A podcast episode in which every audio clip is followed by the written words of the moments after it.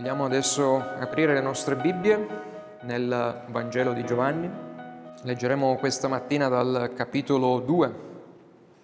Leggeremo i primi 12 versi. Tre giorni dopo ci fu un matrimonio in Cana di Galilea e la madre di Gesù era là. Anche Gesù fu invitato con i suoi discepoli al matrimonio. Venuto a mancare il vino, la madre di Gesù gli disse, non hanno più vino. Gesù le disse, che c'è tra me e te, o donna? L'ora mia non è ancora venuta. Sua madre disse ai servitori, fate quel, tutto quello che vi dirà. C'erano là sei recipienti di pietra del tipo adoperato per la purificazione dei giudei i quali contenevano circa due o tre misure. Gesù disse loro, riempite d'acqua i recipienti, ed essi li riempirono fino all'orlo. Poi disse loro, adesso attingete e portatene al maestro di tavola. Ed essi gliene portarono. Quando il maestro di tavola ebbe assaggiato l'acqua che era diventata vino, egli non ne conosceva la provenienza, ma lo sapevano bene i servitori che avevano attinto l'acqua. Chiamò lo sposo e gli disse, ognuno serve prima il vino buono e quando si è bevuto abbondantemente il meno buono. Tu invece hai tenuto il vino buono fino ad ora. Gesù fece questo primo dei suoi segni miracolosi in Cana di Galilea e manifestò la sua gloria e i suoi discepoli credettero in lui. Dopo questo scese a Capernaum, egli con sua madre, con i suoi fratelli e i suoi discepoli rimasero là alcuni giorni. Amen. Vogliamo pregare.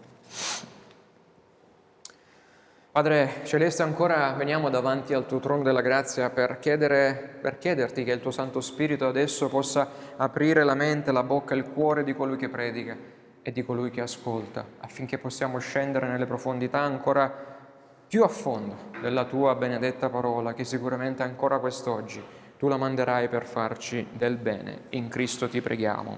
Amen. Come abbiamo letto in chiusura, se ricordate, del primo capitolo eh, del Vangelo di Giovanni, Gesù promette ai suoi discepoli, Gesù fa una promessa ai suoi discepoli, che avrebbero visto cose più grandi circa la persona e circa l'opera del loro nuovo maestro che eh, da qualche ora stavano seguendo. Essi avrebbero visto, dice Gesù, gli angeli salire e scendere su di lui, come vide questo eh, Giacobbe ed è narrato eh, in Genesi 28. Ossia avrebbero visto cielo e terra, abbiamo visto la volta scorsa, eh, Dio e il peccatore riavvicinati assieme appunto dal Messia, colui che è la scala di collegamento di Giacobbe tra cielo e terra. Dunque al capitolo 2 è giunto finalmente per i discepoli il momento di assistere a queste cose più grandi, a questo primo segno, miracolo del ministero pubblico di Gesù. Quando il Signore invitato alle nozze di Cana, trasforma appunto l'acqua in vino. Come vedremo, questo suo primo segno realizzato in un contesto di festa nuziale guarda e punta direttamente alla grande festa nuziale messianica che deve ancora venire. Quindi teniamo questo bene a mente mentre andiamo attraverso l'esposizione di questi versi. I sette segni miracolosi, non so se vi ricordate che eh, vi ho già detto, il, libro, mm, il Vangelo di Giovanni è diviso in due libri, il libro dei segni, i primi dodici capitoli che parla di sette segni, sette miracoli che Gesù compie, e il libro della gloria, dal capitolo 13 in poi.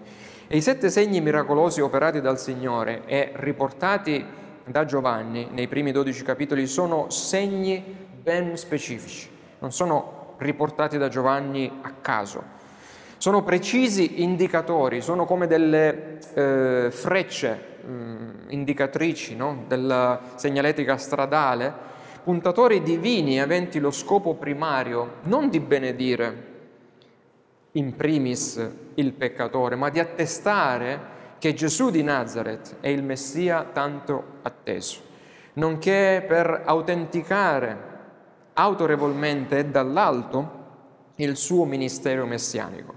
Infatti Giovanni stesso scrive alla fine di questo Vangelo, al capitolo 20, Ora Gesù fece in presenza dei suoi discepoli molti altri segni, non solo questi sette, che, sono, che non sono scritti in questo libro. Giovanni non li scrive tutti, seleziona solo sette di questi.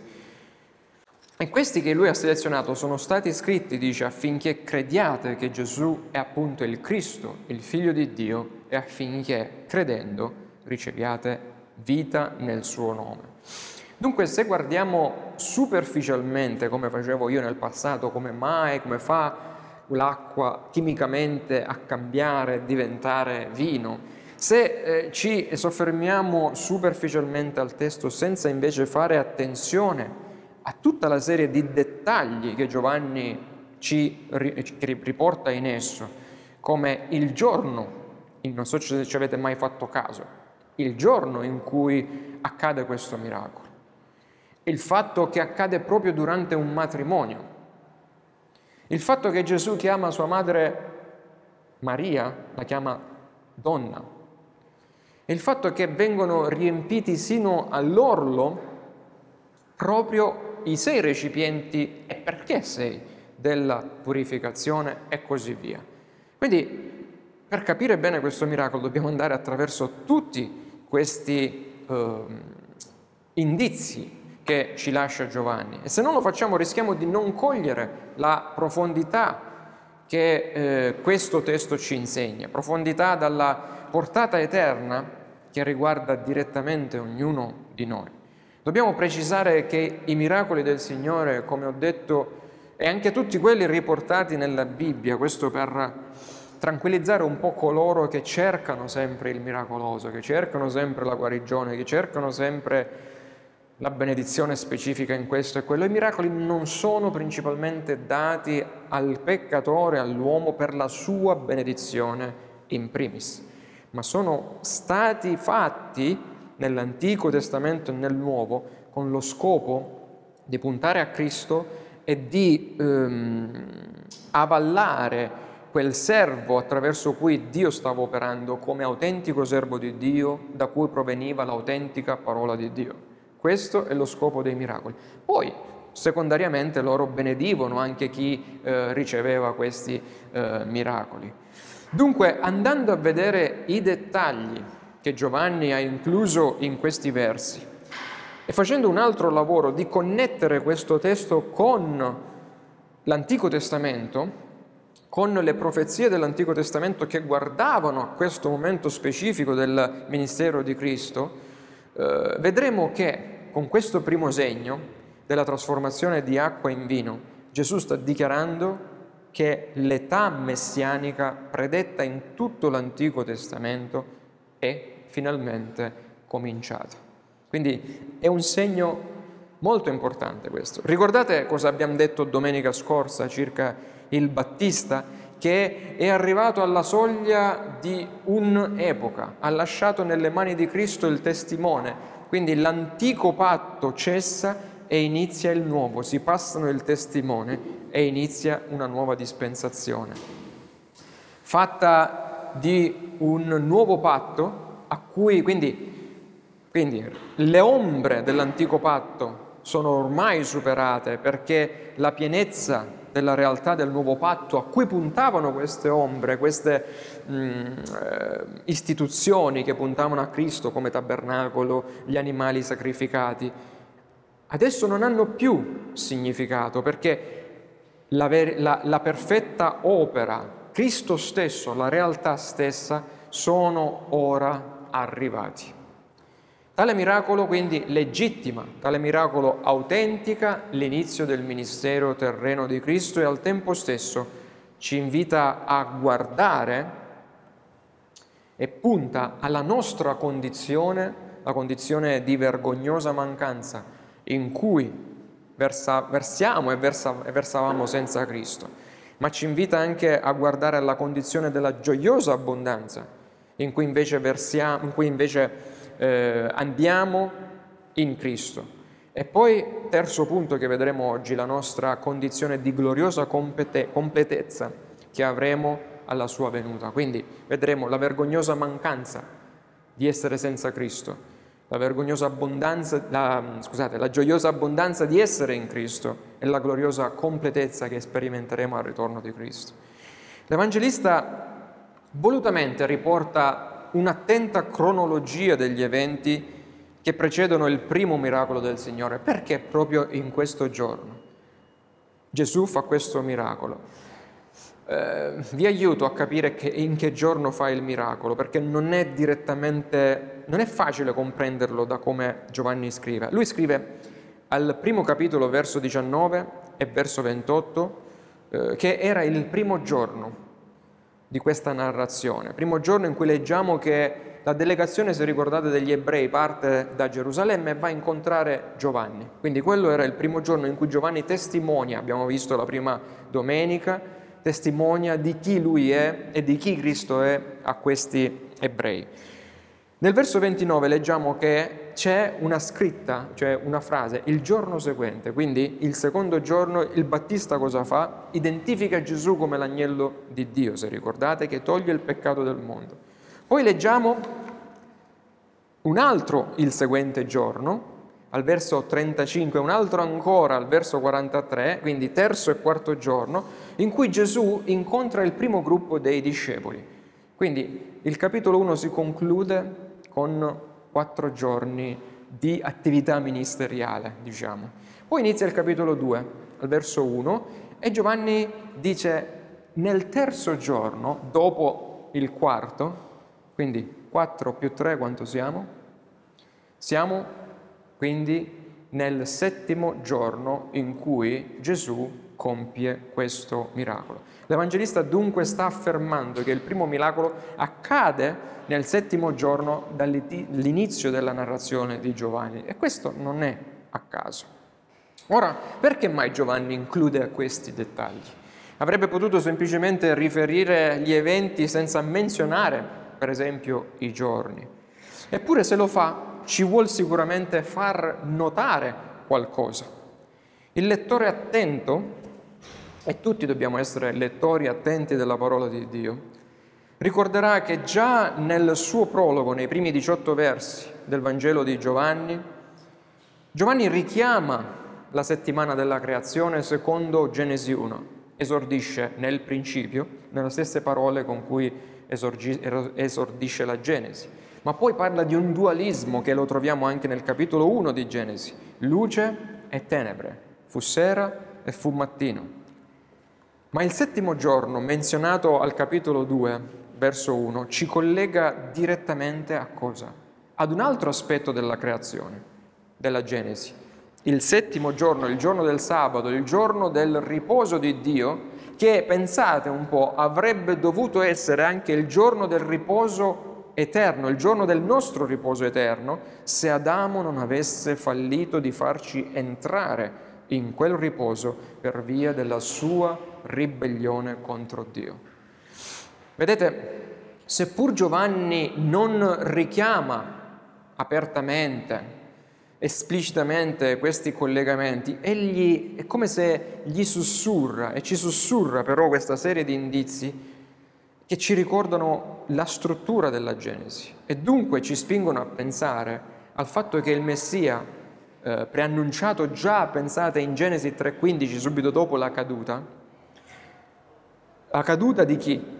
Della prima coppia, ora sta cominciando il suo ministero pubblico compiendo il suo primo miracolo nel settimo giorno della narrazione di Giovanni e lo fa per rimediare proprio alla condizione di vergognosa mancanza che ha colpito, pensate un po', il matrimonio di una coppia appena costituita, un'altra coppia. E pensate un po' per cosa il Signore si presenta per risolvere il problema. Per la negligenza di uno sposo superficiale, che non ha ben vigilato sull'organizzazione della cerimonia. Riuscite a vedere i nessi tra questa occasione e ciò che ha combinato Adamo con Eva? Quasi come, quasi come se il Signore avesse voluto dirci laddove il primo Adamo ha fallito divenendo mancante prima di tutto nel suo matrimonio, non ha vegliato su Eva, permettendo così al tentatore e al peccatore di entrare per devastare, gettando la prima coppia e con essa tutta l'umanità nella vergognosa mancanza o nel peccato nei confronti di Dio. Io, il secondo Adamo, sono venuto per riportare gioia abbondante e riaprirvi una nuova via verso il cielo, per essere quella scala che collega terra e cielo, che vi permetterà di entrare nella pace di Dio, nella shalom di Dio, nel riposo sabbatico eterno. Non so se vi ho perso o se siete, eh, ci siete ancora, però questa è sostanza solida che viene fuori da questi indizi che solitamente senza una lettura attenta perdiamo. Ora provate a immaginare la scena invece, facciamo qualcosa di più semplice, pensiamo a qualcosa di più semplice adesso, alla scena di questo matrimonio. A quel tempo la celebrazione di un matrimonio era tenuta nella casa della coppia e poteva durare sino ad una settimana. Si faceva così alla casa della coppia anche all'epoca dei miei genitori, ma non durava una settimana. Lo sposo prima di sposarsi doveva a quel tempo, secondo me, riflettere cento volte in quanto era responsabile di tutte le spese dell'intera e dell'intera organizzazione. Pensate, sette giorni, le spese di sette eh, ricevimenti a tutte le ore. Era inoltre consuetudine invitare ospiti speciali, famiglie di spicco, in, insegnanti, eh, funzionari pubblici, per mostrare il prestigio della famiglia e per permettere alla coppia appena unita di essere benedetta con i doni, ovviamente. Sarebbe dunque stato un grave passo falso, una vergognosa mancanza, mancanza a livello sociale, il rimanere senza cibo e senza bevande.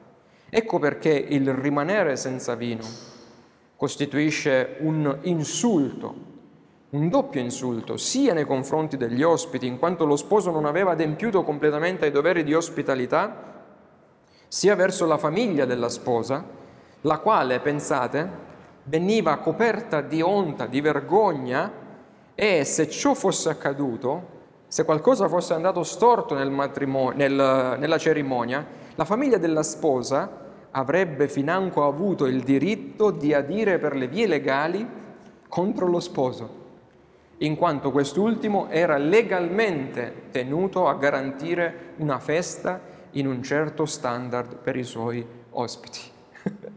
Quindi, uomini di questa Chiesa, se foste nati al tempo di Gesù, altro che capelli bianchi. Ecco perché Giovanni ci informa che venuto a mancare il vino la madre di Gesù entra in panico, corre da lui per dirgli non hanno più vino al verso 3. È come se dicesse lo sposo è nei guai figlio mio, fa qualcosa, manda i tuoi discepoli che hai reclutato da poco a recuperare dell'altro vino, altrimenti qui finisce male per lo sposo e per la famiglia dello sposo. Vedete, nella Bibbia il vino è simbolo di gioia. È un dono dato direttamente da Dio per rallegrare il cuore dell'uomo, dice il Salmo 104. Ovviamente se gustato responsabilmente. Quando Maria esclama non hanno più vino, in realtà è come se stesse dicendo sono in una condizione di vergognosa mancanza e disperazione, sono rimasti senza gioia. Questo primo miracolo è fatto per essere un segno visibile che punta a risolvere la realtà invisibile e spirituale della vergognosa mancanza di gioia causata dal peccato che ha rotto il legame pattizio, direi il legame nuziale tra Dio e il suo popolo. Senza l'intervento di Cristo nelle nostre vite per ricucire il nostro legame con Dio, non può mai e poi mai esserci vera gioia in noi, vera gioia nell'uomo, vera gioia nel peccatore, ma solo una miserabile vita a causa della vergognosa mancanza in noi della pace, della shalom di Dio. Ma perché? Perché la creatura, la creatura Maria si precipita dal creatore Gesù ordinandogli cosa deve fare. La tradizione cristiana e le evidenze che possiamo riscontrare attraverso tutto il Nuovo Testamento indicano che a quel tempo Maria era rimasta già vedova di Giuseppe. E dobbiamo capire questo per capire perché Maria fa, agisce così nei confronti di Gesù. E poiché Gesù è identificato come falegname in Matteo 6,3, quindi stava lavorando, si evince che era dunque lui che ora si stava facendo carico dei bisogni della madre.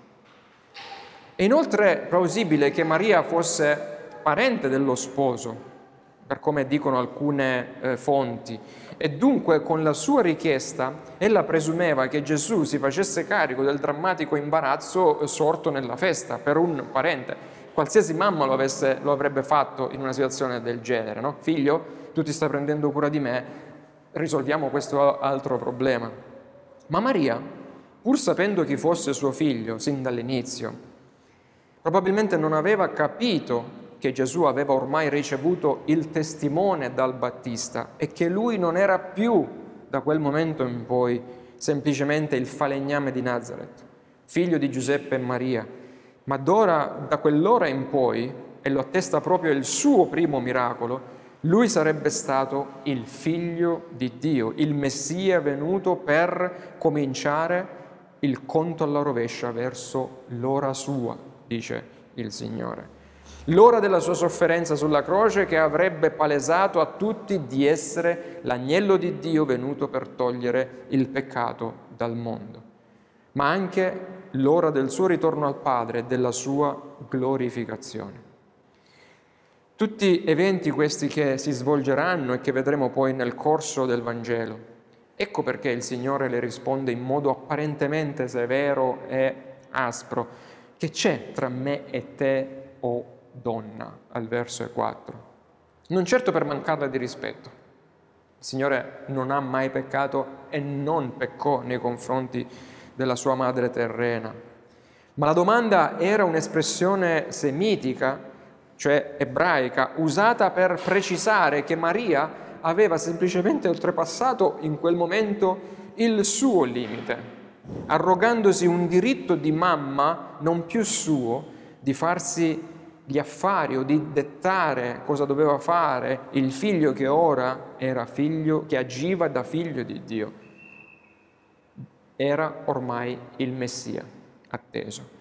L'ora mia non è ancora giunta, risponde il Signore. Gesù deve andare alla croce, soffrire e morire per il peccato del mondo, ma nessuno ancora lo sa e il suo cammino verso il Calvario è appena cominciato. Quindi vedete che è comprensibile la, relazio- la, reazione di Maria in questo momento. Dunque Gesù sta dirigendo con la sua risposta l'attenzione di Maria sul fatto che l'ora sua non è ancora arrivata, il suo ministero messianico è appena iniziato e d'ora in poi Maria non può più presumere che Gesù eh, si sarebbe occupato dei suoi bisogni in quanto il Signore dovrà invece occuparsi degli affari del Padre suo celeste.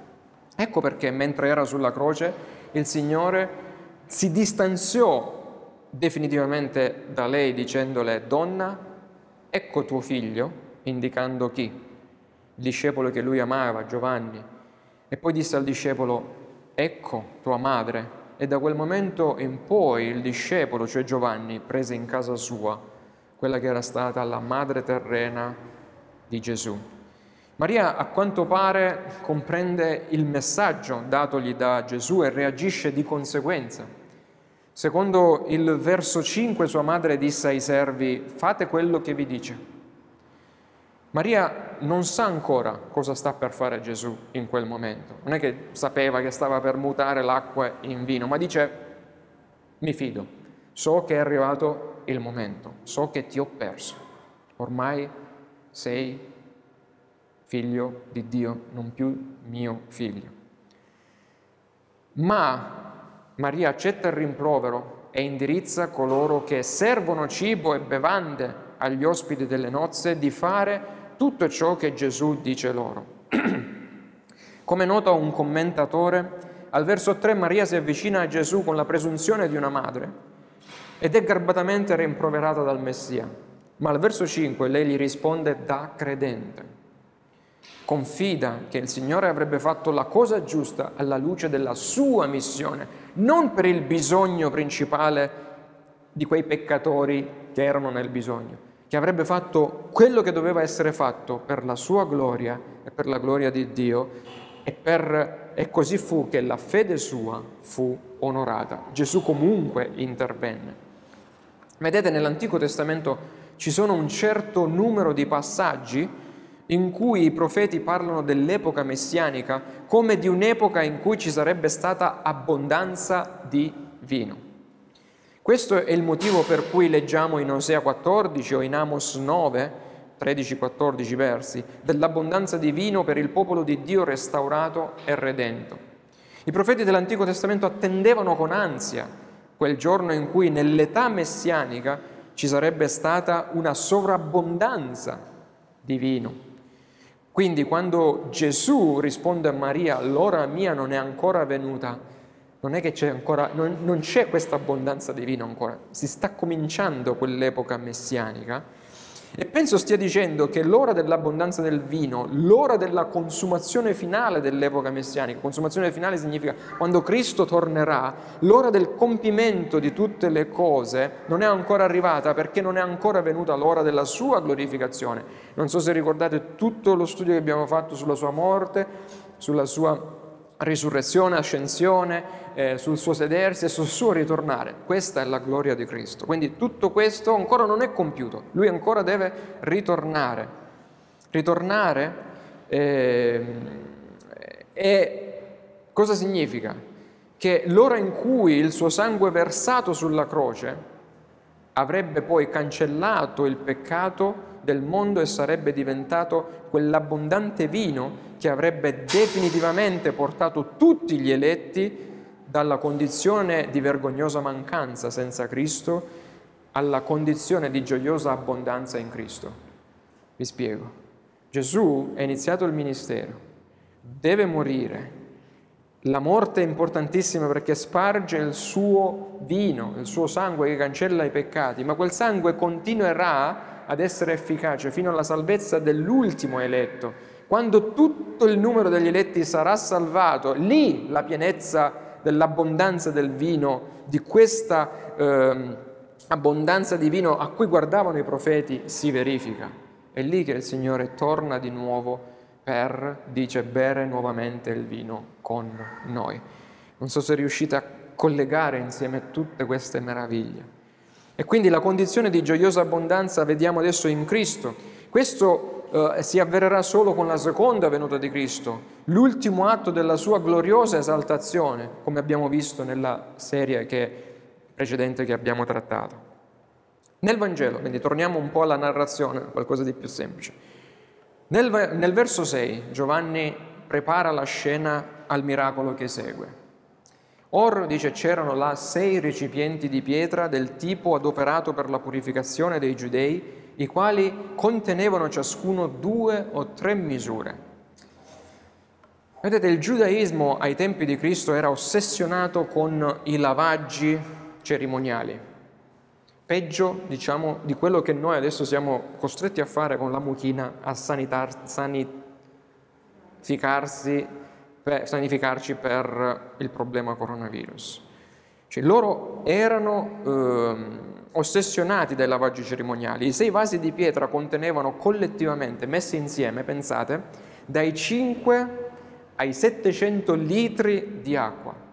Non era cosa da poco dai 5 ai 700 litri di acqua e molto probabilmente erano usati per la purificazione cerimoniale degli sposi prima della prima notte di nozze, erano poi usati per purificare e lavare tutti gli utensili cerimoniali, i piatti, le posate durante il ricevimento stesso e per il lavaggio cerimoniale delle mani degli ospiti che loro dovevano lavarsi sempre prima di toccare cibo. Quindi tutto doveva essere purificato prima che, si, ehm, che, che, prima che la, eh, il, la cerimonia andasse avanti. Il problema però consisteva nel fatto che il lavaggio cerimoniale ebraico non implicava una pulizia interiore o una trasformazione reale della persona, era tutta esteriorità, era un pavone che dietro mostrava un altro lato ben dolente. L'enfasi era posta solo in un'esibizione di una religiosità esteriore e anche, ed è anche possibile che il numero dei recipienti d'acqua, sei, che è un numero d'uomo, ci dice l'Apocalisse, simboleggiava l'incompletezza dei rituali dell'Antico Testamento, a parte la venuta di Cristo. Cioè quello che completa il numero 6 è il 7. E Cristo è il numero 7 nella scrittura, il numero biblico della completezza e del compimento. L'uomo senza Cristo è incompleto. Dunque, può non essere un caso che Gesù ha di fronte sei recipienti per l'acqua, a dimostrazione che la fede dell'antico patto era sì vera fede, ma era incompleta senza Cristo. Un teologo afferma se i vasi di pietra rappresentano tutte le imperfezioni della legge ebraica, Gesù è venuto per eliminare quelle imperfezioni e per mettere al loro posto il vino nuovo del Vangelo, della sua grazia, in otri nuovi. Non so se vi risuona un altro passo di Gesù. Carissimi, guardiamoci attorno. Gli ebrei non sono gli unici a soffrire di una religione senza Cristo. Questo è vero per le chiese protestanti liberali, che mantengono le forme del cristianesimo, cioè il nome, ma ne negano la verità, ne negano il potere. Molte denominazioni cristiane contengono in esse acqua senza vita. Avendo abbandonato l'insegnamento della Bibbia su questioni come il peccato, la giustificazione mediante la persona e l'opera di Cristo soltanto, il giudizio di Dio, il sangue espiatorio di Cristo, la risurrezione, l'opera santificante dello Spirito Santo e così via. Ciò che Maria ha detto di questa festa è vero anche per tante denominazioni cristiane. Esse non hanno più vino.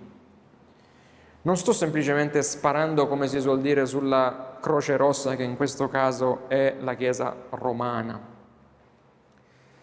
che ormai palesemente è fuori dalle scritture, ma l'affermazione non hanno più vino vale anche per quelle molte purtroppo chiese evangeliche, dai, dai cui pulpiti raramente si menziona il peccato, ma si usa invece un certo gergo terapeutico che promette la felicità mondana attraverso tecniche, dicono, spirituali. Pertanto i sermoni che puoi ascoltare da tali pulpiti al meglio ti possono presentare cinque punti per la crescita personale, sei principi per le relazioni di successo, quattro caratteristiche di un matrimonio sano e sette abitudini per un successo sul lavoro. Cosa c'è di sbagliato in tutto questo? La risposta è che non c'è Cristo in tutto questo. Non c'è purificazione della nostra colpa con il suo sangue, non c'è trasformazione della nostra natura per mezzo del suo spirito, non c'è pentimento dal proprio peccato e dunque non c'è potere di essere veramente rinnovati. Insomma, non c'è acqua mutata in vino, non c'è gioia e non c'è speranza. La religione senza Cristo potrebbe soddisfare i nostri bisogni fisici sotto molti aspetti e potrebbero aiutare, potrebbero, potrebbe aiutarci a renderci persone più felicemente mondane, ma non offre certo la soluzione al nostro vero problema, cioè a far fronte al problema dell'ira di Dio nei confronti del nostro peccato e dunque non offre la gioiosa abbondanza della vita eterna che Cristo è invece venuto per portarci. L'acqua mutata in vino da Cristo ci parla che una nuova era di redenzione è arrivata. Il Signore prende i vasi usati per specifici scopi cerimoniali, secondo la legge ebraica, e invece li usa per uno scopo completamente nuovo. Vedete, il vecchio che lascia posto al nuovo. La creazione di vino nuovo nell'era messianica. Non a caso nel prologo, nei primi 18 versi, Giovanni dichiara, poiché la legge è stata data per mezzo di Mosè, ma la grazia e la verità sono venute per mezzo di Gesù Cristo. Il miracolo di Gesù è descritto dal verso 7 al 10 I servi fanno come Gesù ha chiesto loro, riempiono abbondantemente i recipienti sino all'orlo e poi attingono e ne portano al maestro del banchetto, il cosiddetto capo catering per usare un equivalente odierno, il quale a sua volta chiama lo sposo per meravigliarsi della sua generosità, dicendo per avergli fornito una così grande quantità di vino, pensate dai 5 ai 700 litri di vino per, l'esalte- per l'esaltezza, quindi la quantità, ma soprattutto di una qualità superiore, un vino buono, uno migliore del primo, andando controcorrente a differenza della maggior parte dei matrimoni in cui si serviva prima il vino buono e quando poi la gente diventava alticcia gli davano quasi sia l'aceto che non potevano più distinguere tra aceto e vino buono. Ma il maestro di tavola non sa che l'acqua attinta dai recipienti è stata miracolosamente trasformata in vino, in vino molto buono e questo è un significato teologico molto, molto ehm, profondo. Di questo vino nuovo infatti Gesù stesso parla in Marco 2, verso 22. Nessuno mette vino nuovo in otri vecchi, altrimenti il vino nuovo fa scoppiare gli otri vecchi e il vino nuovo si spande e si perde con gli otri, ma il vino nuovo va messo in otri nuovi. In altre parole, Gesù è il vino nuovo, di una nuova era redentrice che mira a cambiare radicalmente il cuore del peccatore, da otre vecchio in otre nuovo, liberandolo dalla vergognosa devastazione del peccato originale e dandogli la gioiosa vita abbondante derivata dalla salvezza in Cristo. In Matteo 22, 2, Gesù parla infatti dell'era messianica nei termini di una gioiosa festa. Il regno dei cieli, dice, può essere paragonato a un re il quale fece le nozze di suo figlio. Vedete? Il re paga per tutto e fa le nozze del suo figlio e paga bene e le fa come si deve. Il regno dei cieli è ora presente tra noi perché il Signore è presente e pertanto l'implicazione della parabola è che la festa abbia inizio il Signore è arrivato, il primo miracolo è compiuto, che la festa della sua Chiesa abbia inizio. Il Signore sta dunque indicando che la tanto agognata era messianica è ormai sorta e che un giorno la grande festa messianica diventerà realtà, cioè la festa che Giovanni stesso in Apocalisse chiama come il banchetto delle nozze dell'agnello. Quindi è lì che stiamo andando. Questo è solo un assaggio passatemi il termine teologico escatologico, cioè un assaggio di qualcosa che verrà dopo in maniera piena. È come se spezzano un pezzo della torta nuziale e te la danno e ci assaggia, ma dopo ti mangerai tutta la quantità che vorrai. In quel giorno Dio porrà fine al peccato e annullerà la sua maledizione sull'uomo, annullerà gli effetti anche della morte quando Gesù trasforma l'acqua in vino sta rivelando chi egli è, cioè il Messia, e indicando ciò che farà per salvarci dai nostri peccati, morire sulla croce.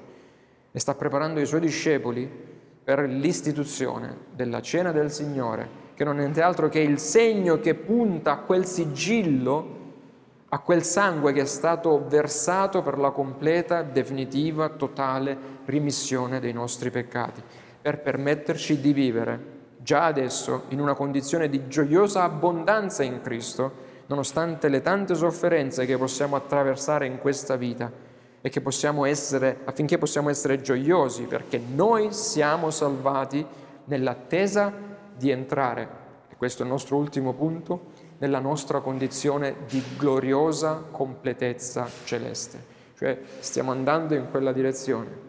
Stiamo adesso assaggiando le briciole, ma lì stiamo andando verso la nostra gloriosa completezza celeste, quando al secondo ritorno di Cristo noi avremo completa partecipazione, completa fruizione, riceveremo completamente le sue benedizioni e della sua gloria già anticipata da questo primo miracolo, come dice Giovanni al verso 11, Gesù fece questo primo dei suoi segni in Cana di Galilea e manifestò, dice, la sua gloria.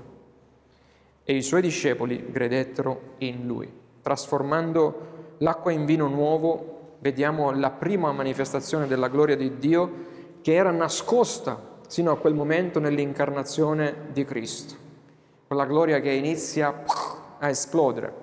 Ecco la prima delle cose più grandi che Gesù promette ai suoi che avrebbero visto. E lo promette tre giorni prima.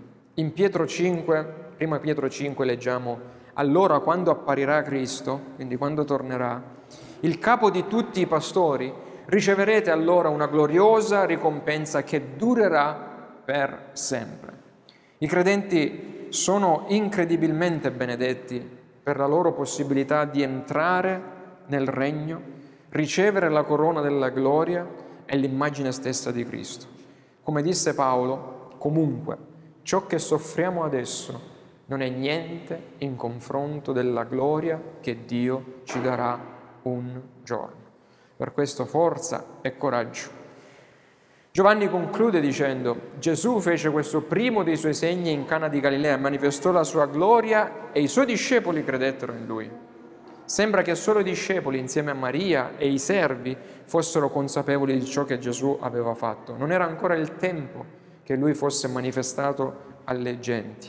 Questo miracolo manifesta la gloria di Cristo in due modi. Prima di tutto la sua persona, lui è Dio. Lui è il creatore che crea da acqua nuovo vino, ma manifesta anche il ministero di Cristo, la bontà di Cristo nel benedire anche coloro che sono nel bisogno. Ma questo miracolo mostra anche il nostro futuro glorioso, che possiamo aspettarci con Cristo. Questo passaggio conclude il racconto di Giovanni della prima settimana del ministero di Cristo, che come abbiamo detto eh, questo miracolo è fatto nel settimo giorno, proprio nel giorno del Signore, che esso stesso è un'immagine della nuova creazione a venire. Quindi l'inizio del suo ministero punta direttamente alla fine del suo ministero, dicendo, oh, nel mentre guardate sempre alla gloriosa fine che vi attende, perché se la, la vostra vita potrà riservarvi delle sofferenze, io ho cominciato e colui che ha cominciato quest'opera la porterà a compimento e voi farete parte di questa completezza. In questo Giovanni sembra collegare tale segno del giorno del Signore, che è esso stesso l'immagine della nuova creazione, della consumata benedizione che noi salvati fruiremo appieno quando Cristo tornerà. La Bibbia termina raccontandoci di un grande matrimonio che deve ancora celebrarsi e lo farà quando la Chiesa entrerà nella perfetta unione coniugale con il Signore. Vedete cosa è scritto in Apocalisse 21? E vidi la santa città, la nuova Gerusalemme, scendere dal cielo da presso Dio, pronta come una sposa adorna per il suo sposo. E udì una gran voce dal, tro- dal trono che diceva, ecco il tabernacolo di Dio con gli uomini. Ecco Cristo in mezzo agli uomini. Egli abiterà con loro, essi saranno i suoi popoli e Dio stesso sarà con loro e sarà il loro Dio. Questo è il futuro che attende tutti coloro che confidano in Cristo. Un'unione eterna di amore con il Figlio di Dio Salvatore. E Isaia scrisse, il Signore degli eserciti preparerà per tutti i popoli su questo monte sul monte eh, Sion, un convito di cibi succulenti, un convito di vini vecchi, di cibi pieni di midollo, di vini vecchi raffinati. E Apocalisse ancora dice, beati quelli che sono invitati alla cena delle nozze dell'agnello. E tu? Sei tu invitato? Sei tu invitata? La predicazione del Vangelo è l'unico invito divino rivolto a te. E dunque il posto offertoti dalla predicazione può essere preso solo credendo, perché devi credere e avere fede in Cristo Gesù. Infine questo miracolo incoraggia tutti noi servitori di Cristo riguardo al potere che opera attraverso il nostro umile ministero di riconciliazione che ci è stato affidato, di riconciliare il peccatore a Dio tramite Cristo e la parola di Dio. Non vogliamo forse anche noi altri, non vogliamo forse che altri entrino nella gioia di questa festa. Non vogliamo forse che altri si aggiungano a noi mentre siamo qui. E dunque cosa possiamo fare? Come questi servitori hanno fatto con il maestro di tavola. non dobbiamo fare nient'altro, dobbiamo soltanto versare nella vita di qualcun altro la grazia e la verità che Gesù ha già donato e riposto nei nostri otri vecchi, ora rinnovati.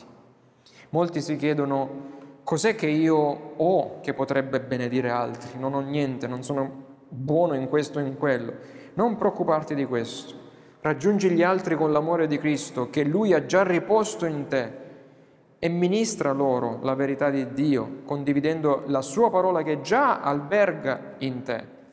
Proprio come i servitori di questa festa nelle nozze di Cana, se verseremo la pura parola di Dio nel nome di Cristo, allora Egli prenderà la nostra semplice acqua e la trasformerà in vino buono e saremo stupiti dal modo in cui Egli mostrerà la sua gloria attraverso il nostro umile servizio. Vogliamo pregare.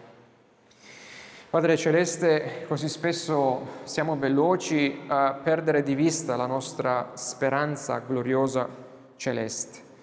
Quando siamo presi dalle cose negative intorno a noi, gli eventi che per noi sono fuori controllo, crisi economiche, aumenti dei costi, della disoccupazione, guerre, omicidi, se ci lasciamo prendere da queste realtà terrene dovute al peccato, la paura ci domina e possiamo perdere di vista la speranza che noi abbiamo nel tuo Figlio. Possiamo perdere di vista la futura benedizione di sedere alla stessa tavola, alla stessa mensa con Abramo, Isacco e Giacobbe e cenare con il nostro Signore e Salvatore, colui che ha imbandito una tavola generosa davanti a noi alla presenza dei nostri nemici, alla presenza del nemico in assoluto, la morte. Perdonaci se cerchiamo la nostra speranza e sicurezza nelle cose di questo mondo. Signore, dacci grazia di ricordarci che gioia e avversità provengono comunque sempre da te e che le nostre emozioni non devono essere influenzate dalle buone o cattive notizie che riceviamo, ma piuttosto che la nostra speranza deve essere ancorata nell'opera e nella persona del nostro amato Signore Gesù Cristo, nel cui nome noi ti preghiamo. Amen.